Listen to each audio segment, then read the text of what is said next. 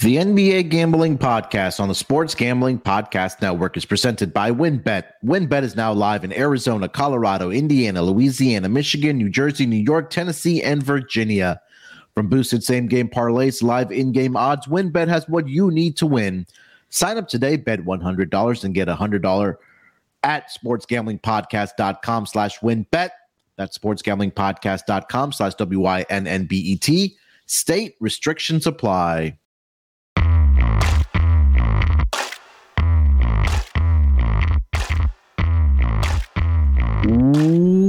Welcome, everyone, to the NBA Gambling Podcast, part of the Sports Gambling Podcast Network. It is Tuesday, January 17th. Yes, it is. Currently 11.05 on the East Coast. Here to recap what we saw yesterday in uh, at the association on MLK Day and dig into the four game schedule here, of course, on Tuesday night.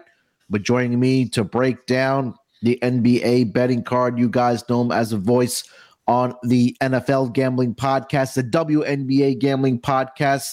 Of course, here on the NBA gambling podcast, and pretty sure he's not getting any sleep right now covering tennis on the Australian Open. It's Scott Studio Rochelle. Scott, what's going on, my man?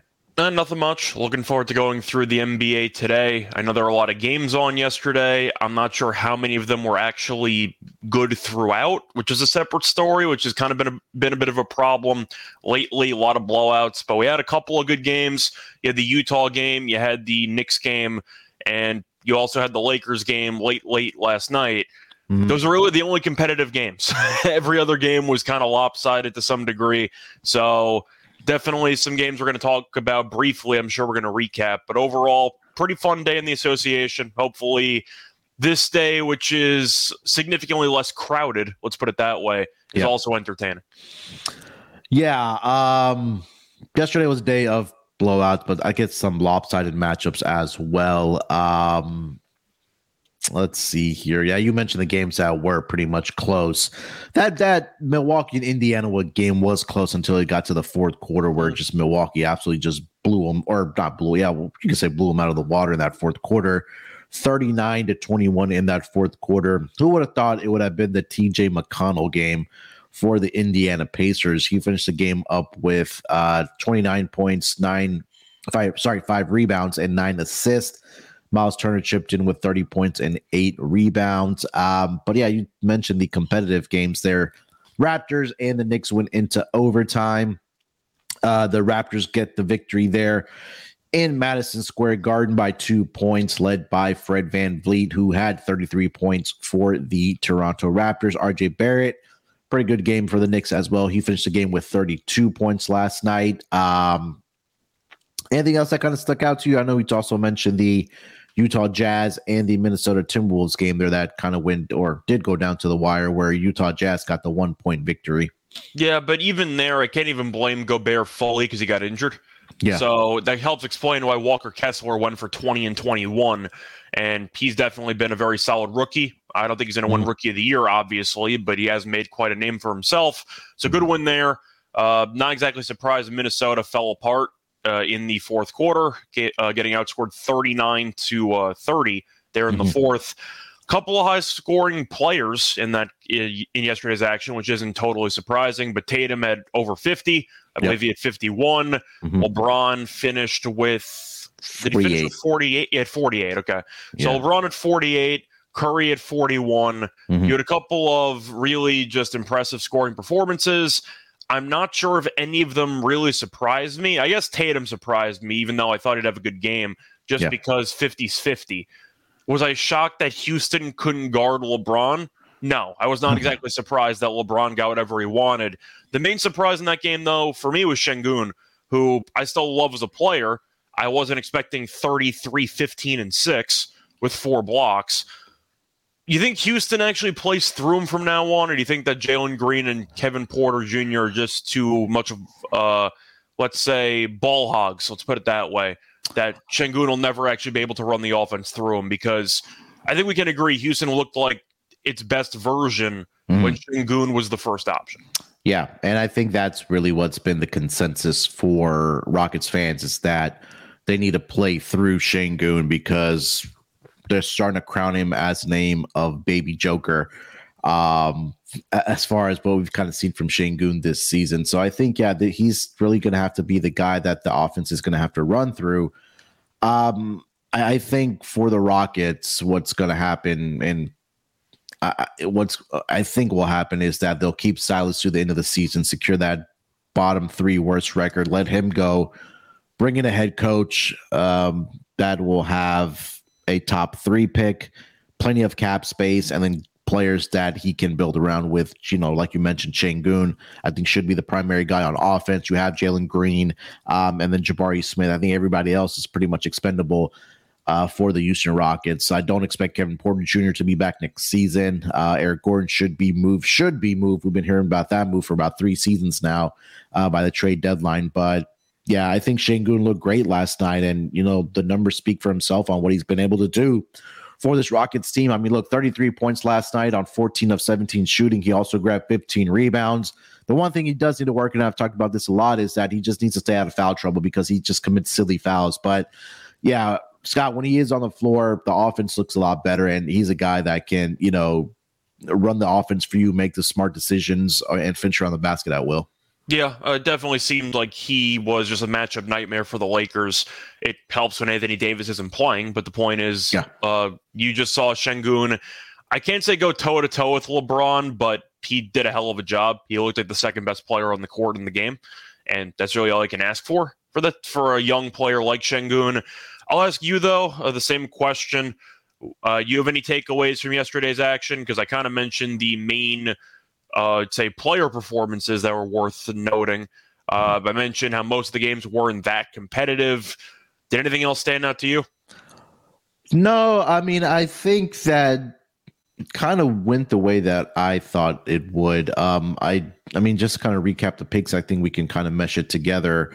Um, I, I, thought Memphis would come out and just split some in that first half. Unfortunately for them, it happened in the second half uh, where they just outscored the Phoenix Suns. was it 68 to like 20, sorry, 41?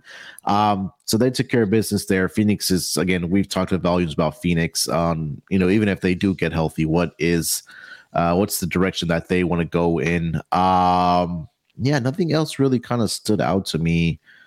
Milwaukee, yeah, we touched on Milwaukee. I thought Cleveland would take care of business yesterday as well, being at home. New Orleans, it took, a, without, it took a while for yeah, it really took that fourth quarter for them to uh, pull away from the Pelicans. But you know, the Pelicans, and I mentioned this on a pod yesterday, is that without Brandon Ingram and Zion Williamson, if CJ McCollum has a bad game, you know, it's always a mystery you know who's going to step up on any given night without their top two players. And if you kind of just look at their schedule since Zion left the teams that they've beaten are below 500, right? And I mentioned the Wizards, the Pistons, and the Rockets that they've beat, but other teams that are above 500, they've lost. They lost. They lost the game to right the Cavs, uh, the Mavericks, the Nets, uh, with Kevin Durant at that point, and then the Sixers and the Grizzlies. So I think that's something worth noting that if Pelicans are playing a team below 500, they take care of business. But when it, when it step up to better competition without their top two guys, I think that you probably want to at, at that point probably want to fade them. But other than that, I, I think that yeah, everything kind of played out the way um, the games did. I, I, think for the Warriors, it was a telling sign that they had, did have Curry go out there on a back-to-back night because they know they needed a victory on the road. They finally, you know, do get a road victory. Um, it, took Curry and Poole to combine for 73 of their 127 points to get that game, but eventually they won the game and they covered. So, other than that, I didn't really see anything that kind of stuck out to me. Uh, we mentioned you mentioned the player performances, but anything else that kind of stuck out to you? No, I, I feel like that kind of sums it up. Uh, just a couple of games that were competitive down the wire, most were not. Atlanta's game was not competitive. Don't let the scoreboard fool you. That game was over at halftime, and then yeah. Atlanta just stopped caring. But yeah, those are just my overall thoughts. I thought that it was an action packed card. Mm-hmm. The issue was there weren't many competitive fourth quarters. Yep, I agree 100%. Um, yeah, so we do have four pretty good games here tonight. Um, we got Raptors Bucks, we got Nets Spurs, Blazers Nuggets, and Sixers and Clippers. So pretty decent schedule here on the Tuesday night uh, schedule for the NBA. But before we dive into it here, Scott, let me tell our listeners about our presenting sponsor that is WynnBET. And WynnBET is the official online sports book of the Sports Gambling Podcast Network. WynnBET is active in a bunch of states, and there are a ton of ways to win, including live betting and same game parlays. The NFL playoffs are here. Great promos, odds, and payouts are happening right now at WynnBET. And if you're ready to play, sign up today to receive a special offer. Bet 100, get 100. Limited state availability. There's so much to choose from. All you have to do is head over to sportsgamblingpodcast.com slash winbet so they know that we sent you. That's sportsgamblingpodcast.com slash W-I-N-N-B-E-T. Offers subject to change. Terms and conditions at WynnBET.com. Must be 21 years or older and present in the state where playthrough winbet is available. If you or someone you know has a gambling problem, call 1 800 522 4700. All right, Scott, let's get into this Tuesday night schedule with the first game on the board. That's going to be the Toronto Raptors and the Milwaukee Bucks, both of whom did play yesterday and won their respective games. Now these two teams will match up in Milwaukee here tonight. Uh, looking at the opening lines for this game, the Milwaukee Bucks opened up as a five and a half point favorite. That number is now sitting at minus four and a half, currently over on WynnBET. Total opened up at 224. That number has pretty much stayed the course at 224. Uh, again, no injury report submitted yet because they are both on a back to back situation here. Obviously, Giannis did not play yesterday. From what I am reading, I think he should be able to go here tonight uh, for the Milwaukee Bucks. I'll try to see if I can find some more information on that. But well, it feels that way, doesn't it? Because the yeah, spread is four because and of the back to back. Yeah.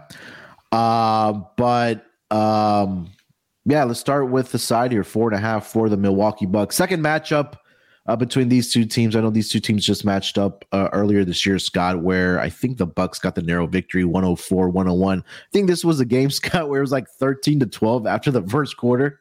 Yeah, uh, it was also misleading because Milwaukee was winning by like 16 points with a minute and 15 seconds left, and they yeah, that was the game too. and they won in overtime. So yeah. that game wasn't that competitive, and then it turned into a competitive one. Um, my question is, do you think anything really changes in between meetings? I'd, I'd say not the ending result being competitive, but the fact that Milwaukee defensively did whatever it wanted. Toronto couldn't hit a shot for the entire game. Mm-hmm. And you're mm-hmm. looking at the actual length that Milwaukee has compared to Toronto. And yes, it was a nice win by Toronto yesterday against the Knicks. They've matched up well against the Knicks pretty much all season long. But you're looking at the actual stats for that game that Milwaukee won 104 to 101. And the rebounding differential is just, I, I mean, you got to bring it up. It's disgusting.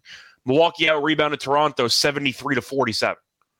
Yeah. 73 to 47. And you're looking at the actual points in the paint, and Milwaukee actually lost that. So you could talk about the fact that Milwaukee really, really just dominated on the glass, creating second chance opportunities, but I do have to at least point out that Milwaukee out rebounded Toronto by 26. Hmm. Now, Toronto, on the other hand, did shoot nine of 46 from three. So they shot 19.6%. I think that's going to improve, but I guess I'm just going to ask it this way Can Toronto do anything to be more competitive on the boards? Because Milwaukee just has so much length and Toronto really doesn't have any. No, I don't know. I mean, Toronto, I mean, like you mentioned, I, we touched on this yesterday on the pod, and I want to get your take on this as well. Kind of we're talking about the game here. There's, I think this was one of the teams that we did mention that probably needs to break it up, but there's always a point during the season where they just turn it up, where there's that second half of the season. But at, at a point, I think that it's one of either Siakam or Fred, Fred VanVleet's going to get traded at the trade deadline. I think Siakam's going to stay. I, I, think it's I think it's lead yeah. or nobody. But yeah. But going back to your point, yeah, I mean, look, uh, for me, I think in this game, and if you and it, it, you take a look last night for the Toronto Raptors, right? They went into overtime, and I mean, just look at the minutes that their starters played. Siakam 46, OG Anunoby 40, Scottie Barnes 45, 45 for Fred, Fred VanVleet and Gary Trent Jr. at 42. They only had four guys that came off the bench that played 18, 7, 20, and 3. So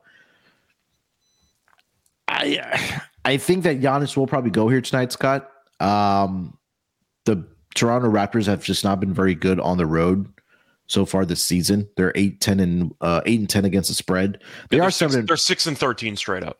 Yeah, yeah, and they they are seven and four against the spread as road underdogs. But I I would anticipate Giannis goes here tonight, and probably Jrue sits. And we saw what Giannis did in that last game where he put up a triple double against this uh, Milwaukee Bucks team.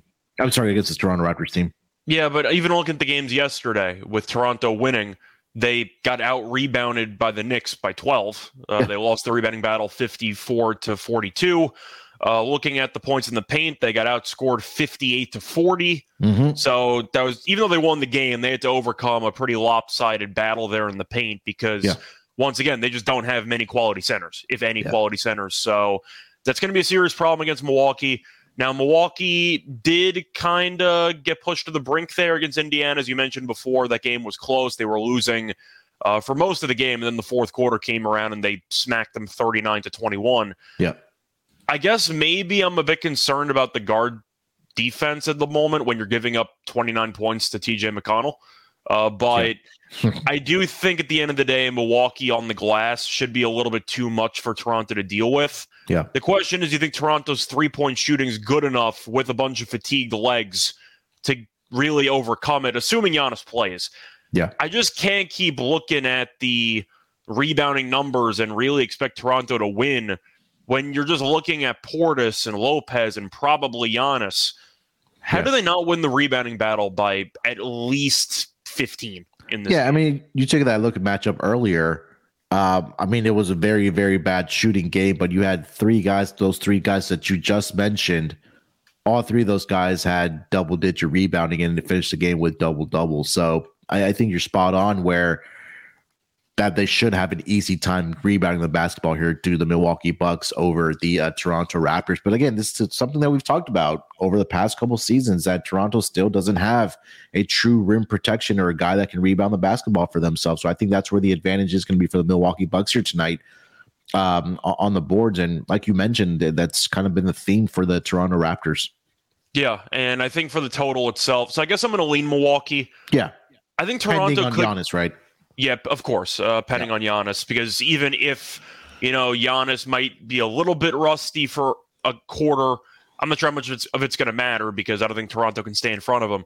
But everyone's going to be exhausted. Giannis didn't play yesterday, so he should be well rested. But mm-hmm. I'm also looking at the total in this one. I have to like the under. Okay. You have two teams that had to use their starters for a decent amount of time yesterday. Mm-hmm. Milwaukee was in a competitive game throughout. I know that they blew, they ended up winning by double digits, but that game was competitive.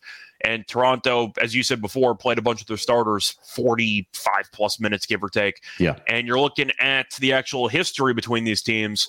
Uh, to go through the recent meetings, four of the last five meetings have had less than 110 points, uh, than 210 points. Yeah. Uh, you had 205 that went to overtime last mm-hmm. game. Uh, 199, you had 228, you had 190, and you had 206. So I see a lot of low scoring games between these teams. I'm not surprised. They both play physical defense. They both are, I can't call it a rivalry game, but these teams definitely have matched up very tightly in the past. Yeah. I like the under in this game. I think the total's too high. Yeah, I, I uh, forgot to mention on back-to-back situations this season: Toronto four and two against the spread, Milwaukee four zero oh and one against the spread. Could be five and zero, oh just depending on where you got that number. Also on the total, like we're talking about right now, on back-to-back situations, Toronto four and two to the under, and Milwaukee four and one to the under. So some indications there and some trends uh, that are pointing towards the under in this game. Um, also, yeah. uh, uh-huh, just uh-huh, to sorry, just to mention some trends as well for the under. Uh, the unders 10 and 2 in the mm-hmm. last 12 meetings in the head to head. The Raptors have done well historically ATS. They're 5 and 1 ATS in the last six meetings, and they're 5 and 0 in the last five meetings in Milwaukee. I'm not sure how much that matters when half your team might need an oxygen mask to actually, you know, breathe after the second quarter because you played everybody 40 something minutes. But I do like the under in this game. That's probably my favorite play in this one even with the awful shooting that we saw in the first meeting, mm-hmm. you can tell from the first quarter on where the defensive intensity was really, really just noticeable early yeah. on. And yes, both teams couldn't shoot to save their lives. But the point is, I do think the defense forced the offense into some questionable possessions. And once again, a reminder that Toronto decided to wake up in the final 15 minutes. Game went to overtime but in reality, that game could have easily have finished below 200. Like that game should have yeah. finished somewhere in the 190s. Yeah, I agree 100%. Um, any player props that we are looking at this game? we talked a lot about the rebounds here, but um, what kind of sticks out to you if you have any player props that you do like here, Scott? Well, I think you got to go back to Bobby Portis double double. You can talk about Lopez blocks, you know, the usual suspects maybe Giannis, but of course you're not going to find out what his number is, and I'm wondering how sharp he's going to look. Yeah. But I do think you're going to end up seeing the main three guys from Milwaukee just kill them on the glass, mm-hmm. and that's what we saw in the first meeting. I don't really see much changing. Portis, we saw go for 21 and 11 yesterday. I like him to go for a double double. Besides that, I'm trying to think of what I like for Toronto maybe VanVleet threes solely just for volume, even though he hasn't been that efficient with the threes lately. But I think it's mostly just Milwaukee rebounders because we know Toronto cannot stop anybody on the glass, and Milwaukee's one of the best rebounding teams in the league. I agree. Uh, all right, uh, let's get over to the next game of the night. It's going to be your Brooklyn Nets in San Antonio to take on the Spurs. Uh, looking at the opening lines, for this game. The Brooklyn Nets open up as a six point favorite. That number's now been bet down to minus five and a half. Uh, total open up at 235. That number's now sitting at, uh, let's say, 232 at most books. Uh, looking at the injury report for both of these teams, for the Brooklyn Nets, pretty clean injury report. Obviously, we know about the news of Kevin Durant. For the San Antonio Spurs, uh, Doug McBuckets is uh, questionable here tonight with upper back tightness, and we know Devin Vassell is going to be missing some time uh, recovering from the left knee procedure. Um, first couple games here for the Brooklyn Nets. They look like they've, I mean, they not look like, but they have struggled on the offensive side of the basketball, especially when you lose a guy like Kevin Durant, one of the best offensive players in the association. Um, their last two games, they've scored 102 against the Thunder and 98 against the Boston Celtics. But now, Scott, I think we get to find out um, if that was just adjustments that they were kind of going through with without Kevin Durant going up against the San Antonio Spurs, who, let's face it, are the worst defense along with the Houston Rockets um, in the association this season. Um, let's start with the side. We'll get over to the total and the player props as usual. But let's start with the side here, Scott. Minus five and a half for the Brooklyn Nets on the road against the San Antonio Spurs. I think I'm going to lean San Antonio in this one. Now, the Spurs are not a good team. We've talked about them time and time again. They are competitive at times. The Nets, I still think, are going to have to work through it without Durant. And you can tell offensively, they have really just not been clicking at all. Boston, we know, is a great defensive team. That happens. It was a game that mattered. Jaylen Brown didn't play, but still, you saw that Boston put the clamps down defensively. They've done that at various points this season. The OKC performance is concerning. And I like this OKC team. I think we all do. They're just fun. They're ahead of schedule. They've how they have a lot of young talent. They can't score. Like o- Oklahoma City's not a good defensive team. They're just entertaining a shake and go for 35 or 40 at the drop of a hat. But offensively, this team has struggled. Last meeting, Brooklyn killed this team. They won the game by 36. Uh, Kyrie had the tip slam that everyone remembers, but mm-hmm. I kind of wonder if this game's especially circled on the Spurs calendar, kind of just to try to avenge what happened earlier. But historically speaking, the Nets are awful traveling to San Antonio. They are insanely bad traveling there. I'm trying to remember how many wins they've had in San Antonio since the NBA Finals back in like the early 2000s. Oh. I think they have one or two wins in San Antonio since. They are historically awful traveling to San Antonio. And as a Nets fan, I could tell you that no matter what happens, they usually lose to the Spurs in San Antonio. Now, San Antonio yeah. has been a lot better in years past, so I guess it's not the same comparison. But you can look it up. This team, whenever I they travel it. to San Antonio, is just a walking L every time they travel. So I'm actually going to lean mm-hmm. San Antonio. So let's go back to. I'm pretty sure they have like one win in San Antonio since game three of the NBA Finals or something absurd, or game two.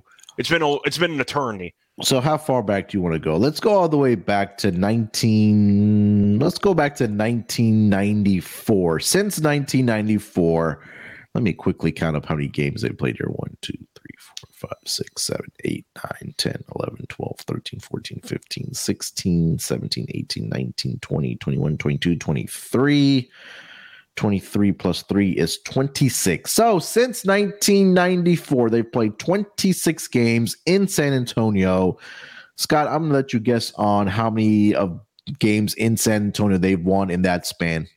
Well, I know that they've won basically one in the last 20 years. The question is, how many did they win from 94 onward? Yeah. Give me two and 24. So they've won four. Okay. Since 94. Now they do have back to back wins. They won last season in San Antonio on March 1st.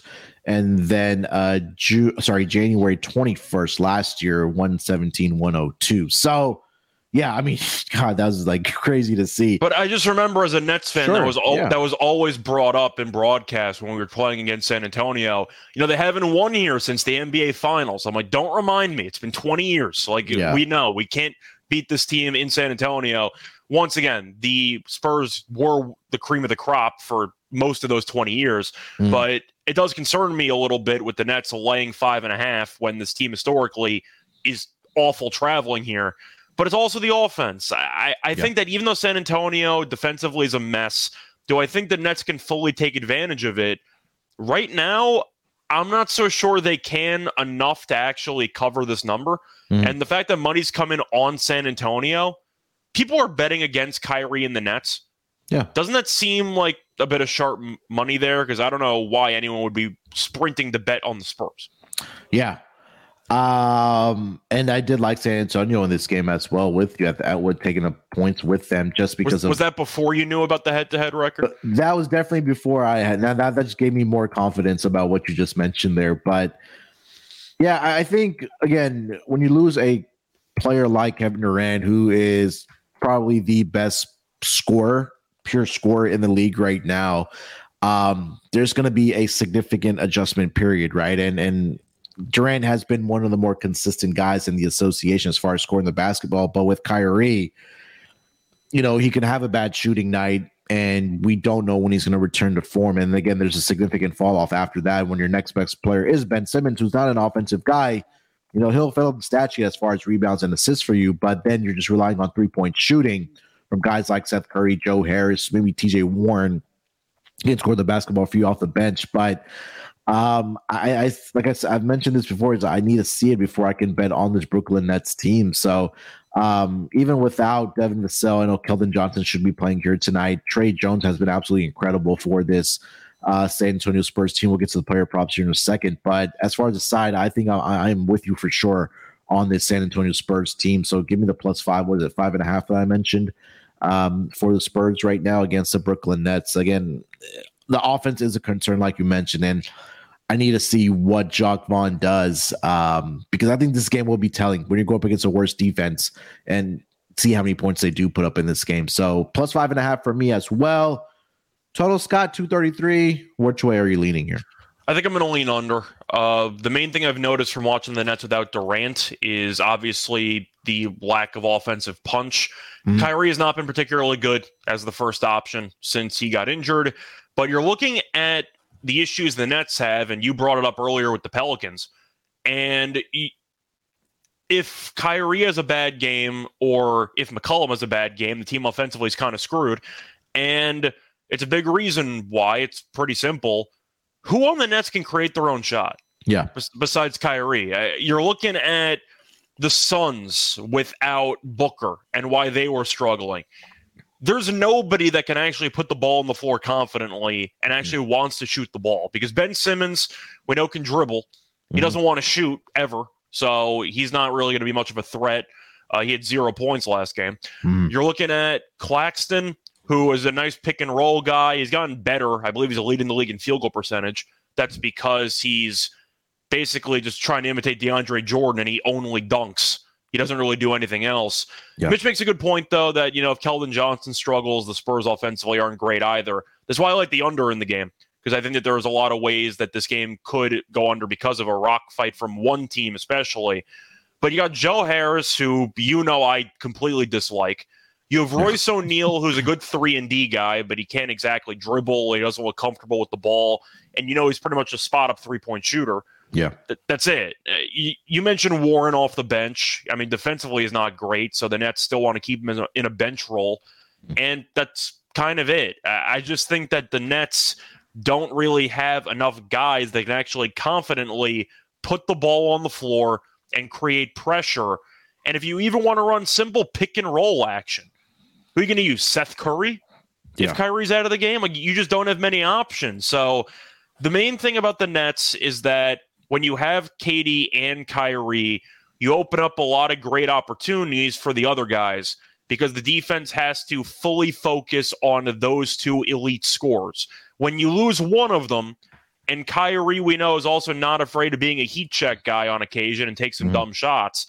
It means that you can really do a good job of bottling up the other guys. Because if we want to be honest, we've kind of criticized Kyrie in the past when he's the one does he make his teammates better? Not really. No, I, no. I, mean, he does for spacing purposes, but he's never been a huge assist guy. He's yeah. a big scorer, mm-hmm. but I think as a result, I got to go with the under because, as Mitch mentioned before, if Johnson has a bad game, and or if Kyrie has a bad game, I don't really trust either offense. But I've seen the Nets play, and the reason why that they're struggling without Durant is because they don't have enough dribblers on the floor when Durant's out of the lineup. They just don't have many ball handlers. So I'm going to go with San Antonio. I'm going to lean to the under. Yeah, I think that for the Brooklyn Nets, the three point shot here tonight, I think it will make the difference if they win this game or not. Um, because San Antonio has been, I mean, defensively overall, they've been really bad, but especially their three point defense where they do rank last um, as far as opponent three point percentage allowed. Uh, you take a look at how many makes they give up per game, which is around uh, 20, uh, sorry, 13 makes per game, which ranks number 22. They're also giving up the attempts as well. So, um, you know, guys like Joe Harris, Seth Curry tonight, they're going to have to knock down their three point shot if they want to win this game here tonight uh, against the San Antonio Spurs. Um, talked about the total, talked about the side. Let's get to some player props here, Scott. Well, I'm, um, I'm assuming you agree with the under, right? Just yeah, yeah, for the I lack of ball handlers. Or- yeah, yeah. And again, it, it is concerning. With I know Boston is supposed to be one of the better defensive teams. I'll let that game slide. And it was that first game without Kevin Durant as well. But like, I think you hit the nail on the head that it was a concern that they only scored what 102 was it against the OKC Thunder uh, in yeah. their second game with it and, and even in the game that the Nets blew them out they scored 139 points but they also yep. only gave up 103 the Nets defensively have been very solid right. even in this losing streak they held Boston yep. relatively in check OKC's been a high scoring team they held them to a low number I think that even though the Nets can participate in a bit of a track meet if mm-hmm. San Antonio wants to run it the Nets have done a very good job of getting back in transition. Yeah. I think they could force this game into being more of a half court methodical game, especially late, especially mm-hmm. in the fourth quarter. The yeah. Nets have had a lot of low scoring fourth quarters all season long. You just need one bad quarter basically to send this under. Mm-hmm. I yeah. think at the end of the day, the fourth quarter might die in this game because the Nets have really just been bad offensively in the fourth quarter lately. And I think that could be a real problem. I don't maybe mind San Antonio fourth quarter if the Nets are blowing them out, you have a decent shot to cash with garbage time anyway. But San Antonio at home in the fourth quarter, I don't mind. I've seen this Nets team play all fourth quarter. There's so much isolation offense, mm and when you're missing Durant, that's going to be a problem.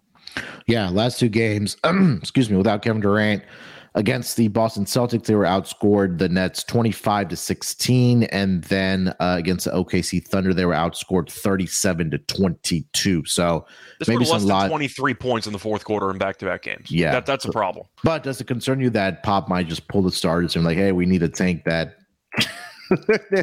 and he pulls the starters and then uh, Nets do make a run.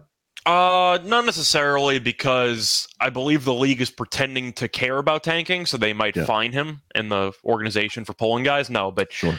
I don't think it fully, fully matters. San Antonio, don't get me wrong, they're tanking, but the players are still trying. It's not the people misunderstand the idea of tanking. It's part of it is at the end of the year we're going to bench all our good guys and just at the end of the day just use one of the worst lineups you've ever seen sure. in a game in game out basis a lot of the guys on tanking teams are still competing for nba futures they're still trying to mm-hmm. hang in there the spurs have a lot of young talent you mentioned tre jones you mentioned we didn't even mention sochan but he's still a solid player as well yeah. shout out to him for the one-handed free throw did the players the are still increase? Yeah, he's at uh, 71%, give yeah. or take, since switching to a one handed free throw. But the idea is that the players are still trying. The point is that the players aren't very good. But San Antonio's got some young talent. I think they're feisty enough to stay competitive against a shorthanded Nets team at home. Yeah. Uh, player props in this game. Uh, guys pointing out. Let's start with Mitch here. He's asking uh, Kyrie assists, points plus uh, assists, maybe over on that. His assists right now are at five and a half at even money. He's hit um, five in the last two games without Kevin Durant. Um, yeah, I think I he's you went over in each of the last five. Yeah, yeah, over five and a half in the last two games without Kevin Durant. I don't hate that. I think that obviously we know that the ball is going to be in the in Kyrie Irving's hands um, to get other guys involved. And again, in a game where you're going up um, against one of the worst three point shooting defenses in the league, I think the opportunity for assists will be there. So I don't hate that. Any thoughts on uh, Durant? Uh, it's it's even money, so I, I got to be tempted by the Kyrie assists. Uh, I, I, think at the end of the day, with him getting six or more in uh, five straight games, and now San Antonio's defense isn't good. We also mentioned before he's had six plus assists, but the Nets can barely even get over 103 points. Yeah. In fact, the Nets have scored less than 109 in each of the last four games, and he still had six assists in each game. So I like the over there as well. I think that's a good look. I think that there's definitely some value on the assists. As for the other guys involved, I know Ben Simmons said he had to be more aggressive offensively mm-hmm. in the next couple games, but his point number is eight and a half. I would I, just look at rebounds and assists for him, honestly. I was just saying, I, I, feel obligated to lean to the under at eight yeah. and a half. I, I, mean, he's not even looking at the rim. He, yeah, can't hit a free throw to save his life. I wonder how much of his game is kind of Nick Anderson ish, where he's so afraid of missing free throws that he doesn't even bother trying to go to the line. You know, like yeah. I, I wonder how much of that's mental, where he doesn't even look at the rim because if he gets fouled, he knows he's going to miss, and that kind of prevents him from even attempting shots at the rim. Do you think that's connected? Do you think that's completely just unrelated, pure coincidence? Because it really does feel like he's afraid of contact whenever he has the ball. Yeah, I think that I mean, look, we, you know he's not a shooter, but we've seen throughout his career, or at least when he was with the Sixers before the whole playoff debacle, that he's a guy that can finish around the basket and you know get those layups and dunks, and and I think that he's been playing well for the Nets, and I think you can attest to this watching Nets games that you know we've seen flashes of where he can distribute the basketball, rebound the basketball, get down the floor in transition, but I think that if he's able to, you know, get downhill and get to the basket, and even if you do get to the free throw line, you know, I think that just kind of gives him confidence about trying to finish around the basket. But uh, he, there's something that he needs to contribute offensively. I think that even if he gets six to eight to ten points a night for this Nets team. That's something versus where he's hasn't been scoring at all, right? I mean, the one game without Kevin Durant that again against Boston, he did have nine rebounds and thirteen assists. So it's not like he's not impacting the game.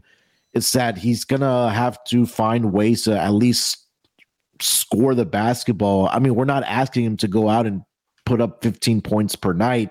Even if he gets eight to 10 points at that's something rather than nothing. But I, I think going back to your credentials, it might just be coincidence, but I don't know, man. I, I, I think that that he needs to. Yeah, obviously he said that needs to be more aggressive, but we'll see.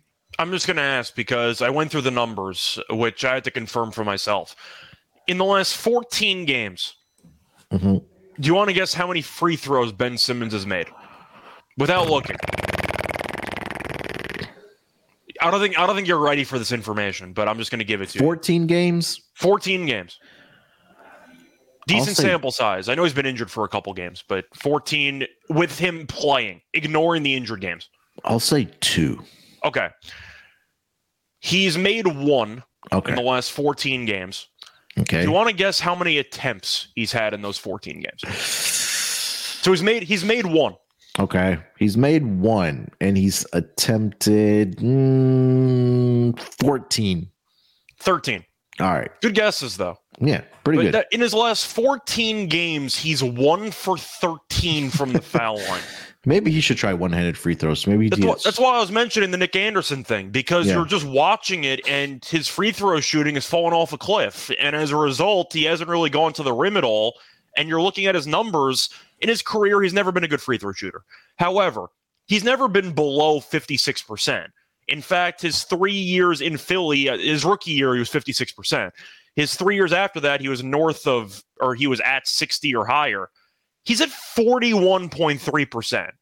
Yeah. He, he can't shoot from the foul line. And I feel like most people know who Nick Anderson is with the Magic and that whole situation that happened in the 90s.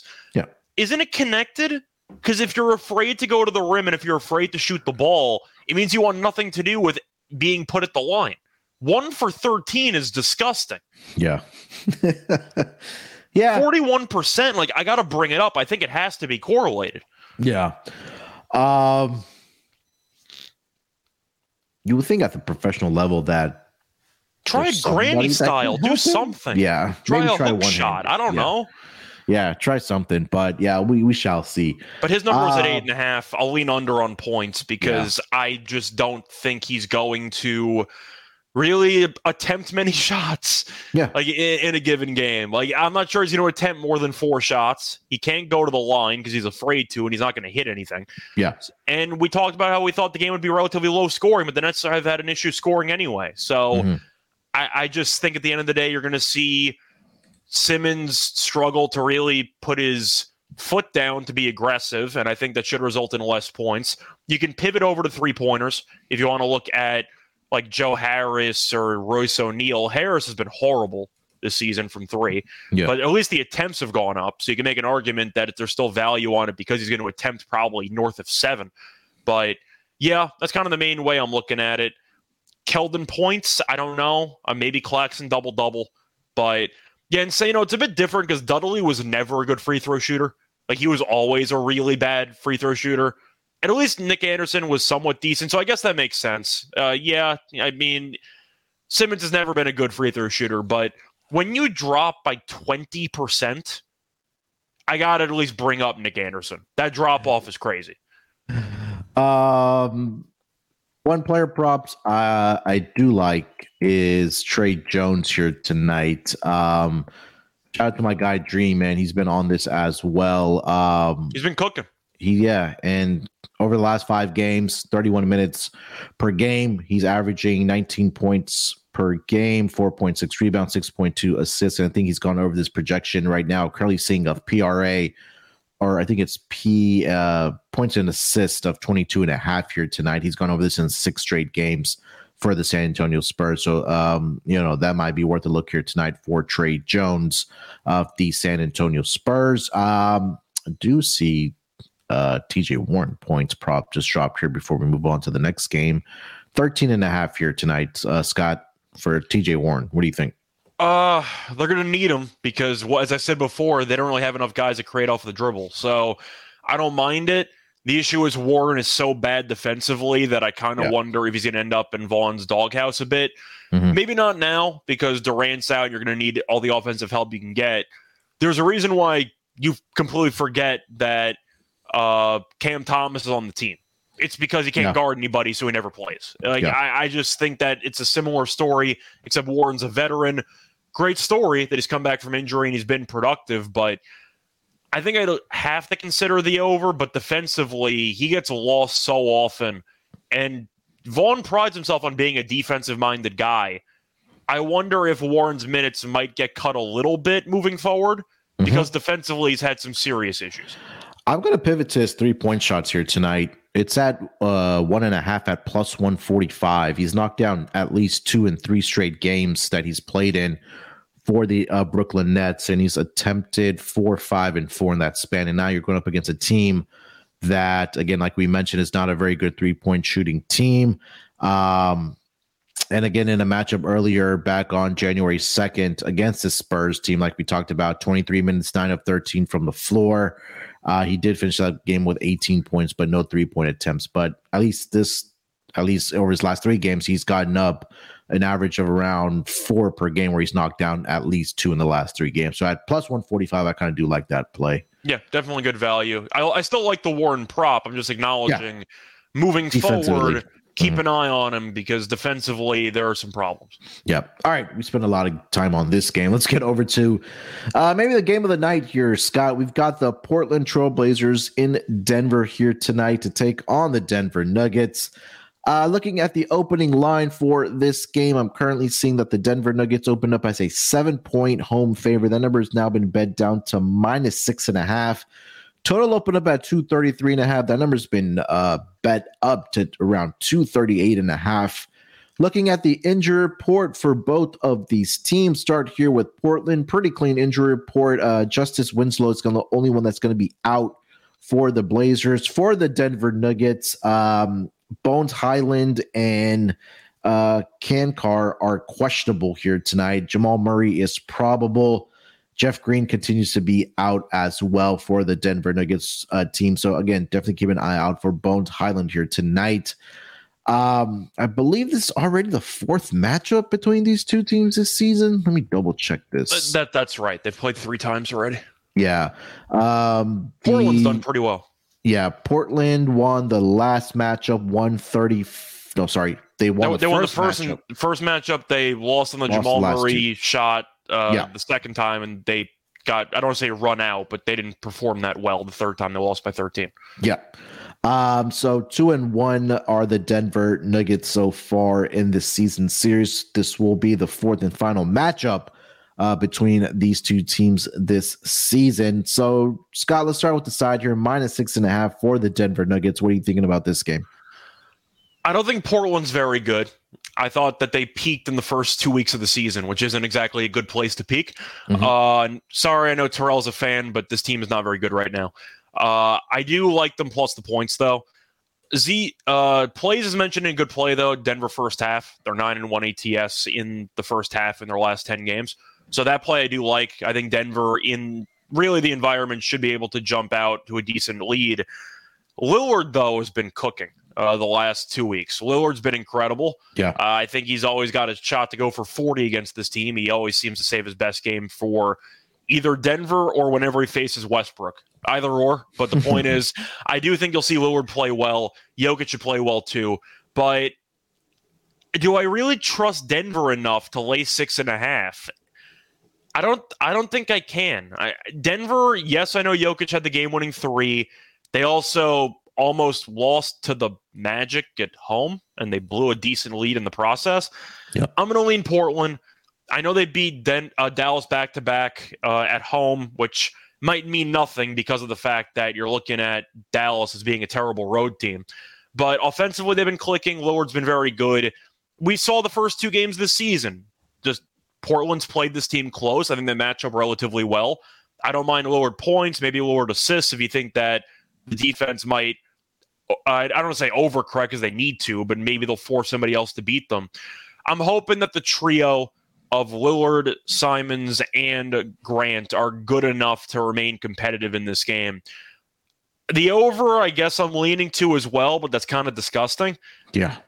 Uh, I think I'm just going to go with Portland plus the points that Denver first half, I don't mind. But this game does seem like it's going to be a nail biter. And the fact that Denver supporting cast with Jeff Green being out, Hyland's questionable, Jamal Murray's been banged up lately. I do wonder if the lack of a uh, quality supporting cast might hurt or a deep supporting cast here. I'll lean to Portland, and money's come in on Portland, which I think is kind of telling. Give yeah. me the Trailblazers plus the points. Yeah, full game. I I'm, i agree with you about the de- uh, sorry the Portland Trailblazers here. Um, I don't like this team, but they match up relatively well. Yeah, they do.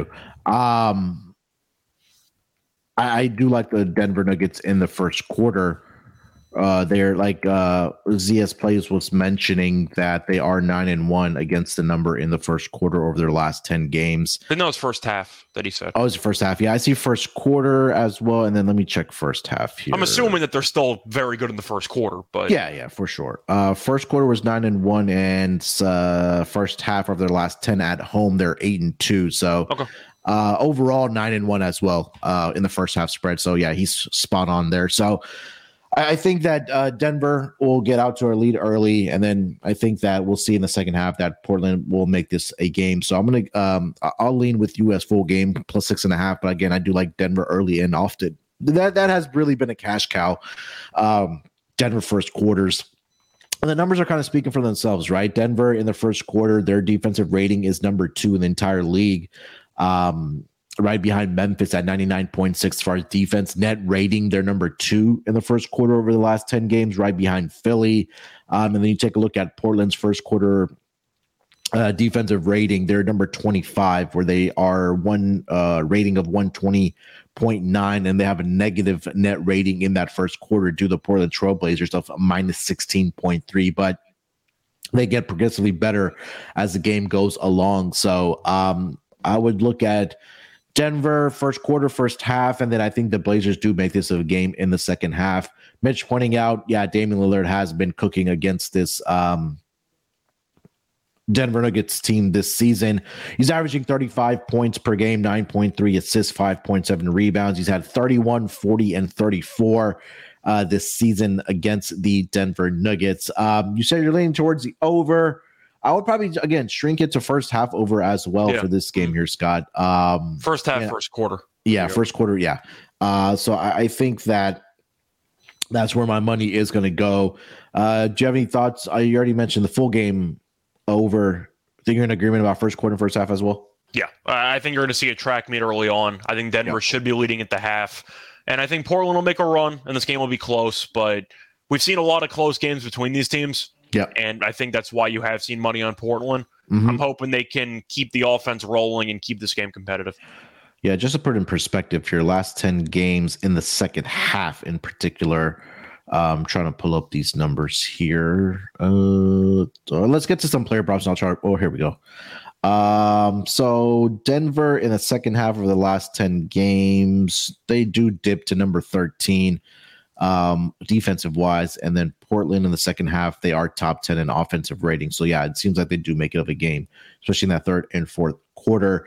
Um, Lillard is at 30 and a half points on his points prop here tonight. Scott, I think, I mean, I'm leaning towards the over. Any other player props you do like in this game? Uh, Lillard threes, if you want to pivot. Like, uh, yeah. I just think he's going to have a massive game. I was kind of tempted by Nurkic assists. It was at two and a half. It was mm-hmm. pretty juiced though. It was like minus one fifty. I think now it's mostly a three and a half, but I don't mind that. Um, trying to think of any other props I might be tempted by. Of course, Jokic assists have been phenomenal against Portland. Jokic assists against everybody's been great lately, but yeah. still, I'm trying to think if there's value on Jokic really for anything besides maybe point maybe PRA, but some games he chooses to only shoot the ball five times. So I don't even know if there's value on that. Do you want to make a case for anything for Jokic? I kind of like the assists, but it was nine and a half over at minus 140. I, yeah. I, I, just don't know where the value is for Jokic props. You can bet triple double, I guess, but I, I, don't even know if there's value on that anymore. His triple doubles are like plus 170 now. I, don't know what there's value for for him. Didn't he have a game where he had like nine, nine, and nine against the Blazers this season? I don't think it was this year. I think it was last year. He had like yeah, I, it was I, the first I, game yeah. this season. It was the first game. Okay, yeah, I sure yeah nine points, nine rebounds, nine assists.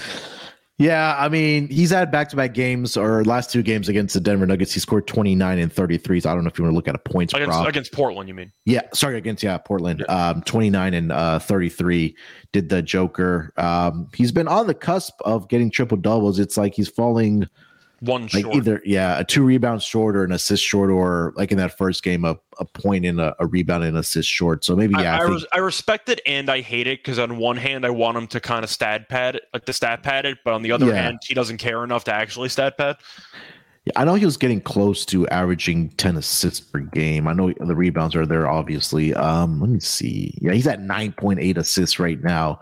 Um, he's close to averaging a triple double uh, on the season. Last five games, he's averaging a triple double for sure 18, 12, and 11. Um, and then, uh, uh, Scott, anything else for this game? Uh, not really. I thought about maybe Michael Porter Jr. Uh, rebounds and assists under six and a half. It's a low number, but we know he's never passing the ball. So the question is, can he get rebounds? You're looking at the numbers for Porter. He really hasn't done much lately with mm-hmm. rebounds and assists is the reason why I don't really like him much as a player. Yeah. It's because defensively he's not any good. He's gotten better, but he's still not great. And offensively, he's a chucker. Can we call him that? Like, yeah. he's never looking to pass the ball to anybody. No. So yeah, I, I, I, was kind of looking for him as well uh, under for rebounds and assists. But Lillard assists, I think, is eight and a half at plus money. I don't mind it.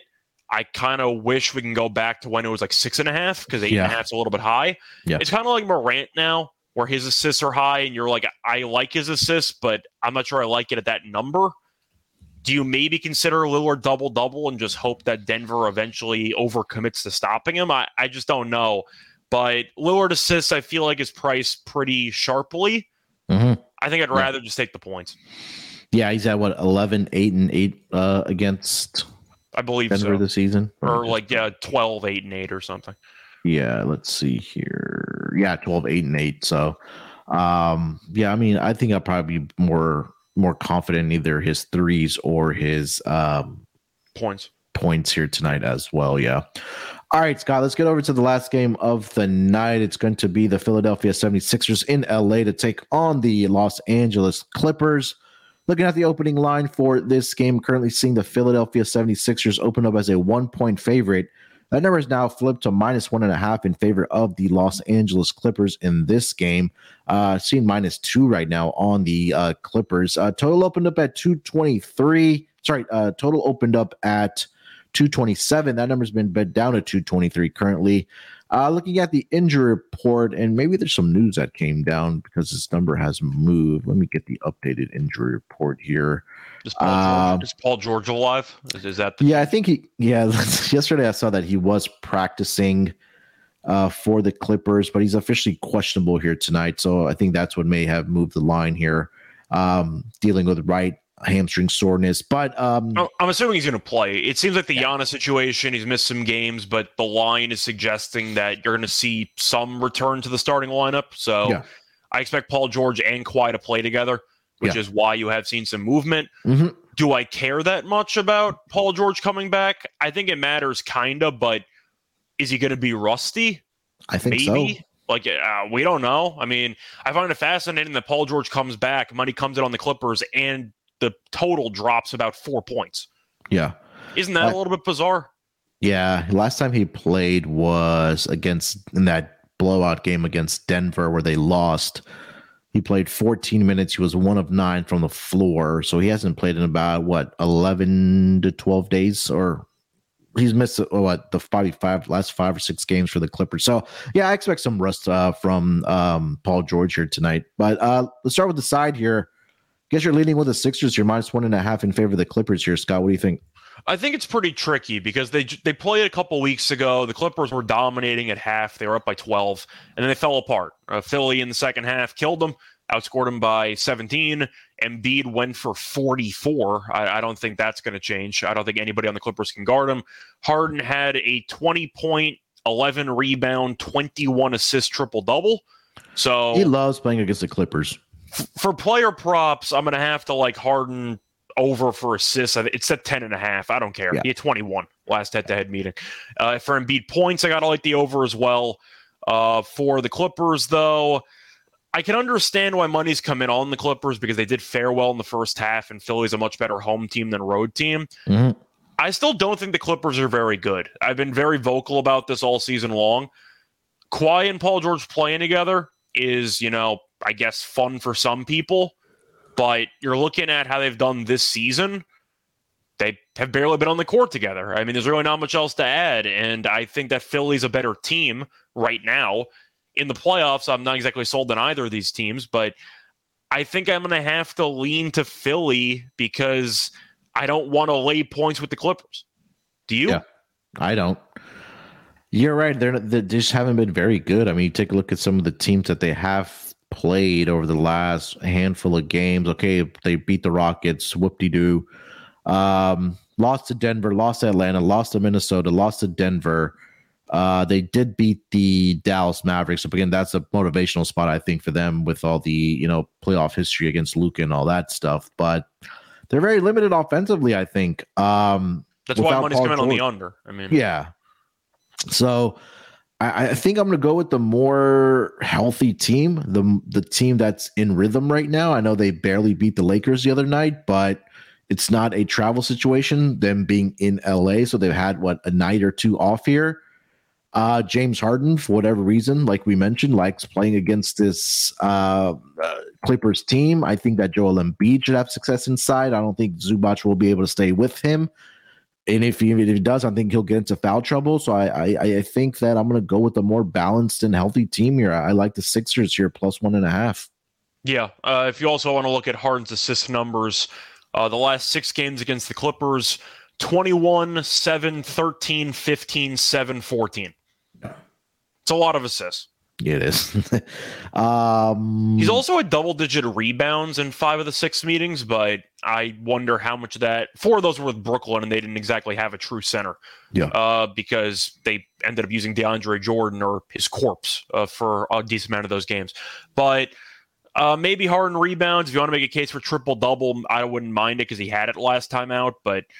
I got to look at Harden assists. 21 assists. Like I don't think that the Clippers are suddenly going to be able to stop him. Yeah. Um, I'm trying to see what his triple double number is. I only saw it for I think in this game. Let me see. I'm gonna see what I can find. I'm assuming Plus it'll 750. be Yeah, that's where I was going to guess. Somewhere in the seven hundreds. Yeah. PRA is James Harden. I don't. Okay, I like how they have the triple double number out, but they don't have the actual you know the PRA. stat. Yeah, yeah. I, I think um, I'd rather. I think I'd consider taking a flyer on triple double. Like 750 for a guy who's done this well against this particular opponent. Yeah. His rebounds and assists are at 16 and a half. That sounds very Harden. short because we're expecting him to get like 11 assists. Yeah. And then, I mean, he's been getting the rebounds as well. So I think, yeah, I'm going to add that to my card. I think that's a little low for Harden. Yeah. Um, touch on the total with both, I think, like the under here think we're both on the Sixers. Any other player props you want to mention here, Scott?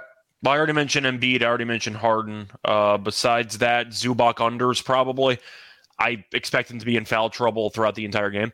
Yeah. I, I just don't know how Zubac is supposed to guard him. Uh, you're yeah. looking at Embiid and what he does well. You can call him a foul merchant, whatever you want to call him. The point is, it's effective. And Zubac is – going to really get killed in pick and roll. Like yeah. I, I don't know how he's supposed to manage to stay with Embiid and then switch on to Harden. Don't you just assume that the Clippers have to try to kind of just accept Embiid killing them, go maybe a little bit smaller and just try to use the break a bit more because I don't think they can stop either guy. And you're looking at how Zubac did in the first meeting against Philly this season, and he went three for three, which is nice. He only at seven points. So he really didn't do much in general. But in pick and roll coverage, like how are they not just going to pick on Zubac the entire game? Yeah. Um, yeah, I think James Harden probably puts him in a blunder here tonight. And again, that last game, both Harden and Joel Embiid just went off. Embiid finished that game with 44. And like we talked about, James Harden had that uh, triple double with the uh, 21 assist in that game. Yeah, but Zubac only committed one foul. He yeah. played 34 minutes and he only mm-hmm. attempted three shots. Yeah. He did have 12 rebounds, but again, I think tonight is going to be a night where he does get into that foul trouble here tonight, Scott. Mm. You know, Embiid's yep. going to be punting for it. So, oh, yeah, for sure. Uh, anything else for this game? Uh, no, I think that's it. I don't know if you have any obscure props you want to mention, but I think we mm. kind of covered the one. Yeah, I think we covered. Yeah, I think just like Harden here tonight, uh, sprinkle on that triple double and then his uh, rebounds and assists here tonight over 16 and a half are the ones that I do like. All right, uh, let's get into our lock and dog here for tonight to close out the show here. Scott, uh, why don't you lead us off, my man? Uh, what's your lock and dog for tonight? All right, uh, so uh, let me just uh, check the odds really quickly for this one. Uh, so for my lock, I'm going to go with the under 224 in that Raptors Bucks game. Okay. I just think that number's too high. As I said before, the under I believe is eight and two in the last ten meetings. We saw these teams have a rock fight the first time out. I'm not expecting thirty something points or twenty something points in the first quarter. They combined for 70 plus points in the fourth quarter when Toronto made that massive comeback, and the game still landed 205 after overtime. 224, I think, is way too high. We talked about how both teams were involved in some competitive games yesterday. Toronto went to overtime where pretty much every starter played 40 plus minutes. Milwaukee had to use a lot of their starters for a while, and a lot of guys got a lot of minutes because Giannis didn't play. So mm-hmm. they had to kind of piece together the rotations. I think the total's too high. I'm expecting another defensive slugfest in this game. I like the under. I think this number's too high. So give me the under 224 in that Raptors Bucks game as my lock. Okay. For my dog, I wasn't sure if I wanted to go for a bit of a decent money line dog or maybe take a player prop because I was looking at the Harden assists and it was kind of tempting, but Harden assists has actually no longer been plus money. It was last night. It moved to minus 110. Yeah. That's kind of my bonus prop of the day, so to speak. I like Harden assists, but I'm going to go with the Spurs money line at around plus 185. The Spurs are not a good team. I mentioned it before. But I do think looking at this overall just historical trend and looking at the Nets offense with Durant being out, I think there's a lot of room to be taken here. Uh, and I think that the Spurs, they remember getting embarrassed. Kyrie had one of the only dunks that he's had for the last, I don't know, five years. I think the Spurs give a decent performance here, and I think that we'll see the Nets struggle offensively. It's kind of a bit of a bold call because I'm back in San Antonio. But once again, you said they were four and twenty-two, I think, since 1994 in San Antonio. Mm-hmm. I'm going to take the Spurs money one. All right. Uh, all right. For my lock, there's a couple ways that I wanted to go. So I gave out three because I like Harden assists as well. Yeah, I like that one as well. I'll probably go as a bonus lock with his. Uh, so let me start with the first lock then. Uh, Harden rebounds and assists over 16 and a half. Love that. Uh, I think both Scott and I are in agreement about that. Um, he's just been he's a killer against this uh, Clippers team, uh, going all the way back to his days with the Rockets. So I mean, that's going to continue when he was with the Brooklyn Nets, and uh, again here with the um, with the uh, Philadelphia 76ers as well. So uh, I'll give out rebounds and assists for Harden to go over 16 and a half. For my second lock, I'm going to go with the Denver Nuggets in the first quarter. Minus two is where I'm currently seeing over on Win Bet. Talked about how they are, I believe, when I say second in net rating over the last 10 games in the first quarter. Portland just not a very good defensive team in the first half. Sorry, in the first quarter and first half. Um, and I think you know both Scott and I said that we expect Denver to be up at the first in the first half and maybe Portland does make it of a game in the second half there. So I'm going to continue riding that trend. Talked about how they're nine and one in the first quarter over their last 10 games and also in the first half. So um, I'll go with Denver first quarter minus two as my second lock in the first quarter. For my dog, uh, I did like the Spurs as well. You can double dog it if you want, or you can take yeah. a prop or something. I was yeah, I was thinking about taking the Sixers here because that number started to move to. I thought about Embiid thirty-five plus points, but I decided not to do it. Yeah, I'm seeing plus one ten on the Sixers here tonight. On Unless you prefer bet. Embiid thirty-five plus. What's that number? Uh, let me check. I mean, his props at 31 and a half, so it's probably going to be like 130, One, 140, but yeah, let's see. Alternate points. Uh, 35 plus that plus 125. Uh, well, yeah, I'm trying to see if I can find a potentially better number. Um, they pulled it. Fantastic. Okay. Never mind. uh, I see 140. Okay. Um, all right. So I'll go plus 140 for Embiid here tonight. Um, we talked about how we got what 44 against the Clippers yep. earlier this year. Should expect um, Zubac to be in foul trouble here tonight. I know he wasn't in that first game, but Joel Embiid still cooked him. And I think that he'll be able to get whatever he wanted. And right now, Harden and Embiid are just playing at a very, very high level. Uh, Embiid, three of his last four games against the Clippers, has had 35, 36 or more points. Sorry, yeah, he had yeah, 36 40, 27, and then 44 of his last four career games against the Clippers. So I think that success will continue here tonight. He's been shooting it efficiently as well. So uh, Joel Embiid, 35 or more points here tonight uh, at plus 140. Definitely shop around because there are conflicting numbers out there, or get the best numbers, what I'm trying to say, for Embiid here tonight to cook against the Clippers. All right, Scott, that's going to do it for this Tuesday edition of the NBA Gambling Podcast. Uh, anything else you want to mention before we get out of here? Not really. Uh, looking forward to the card. Hopefully, the games are competitive and hopefully, make some money.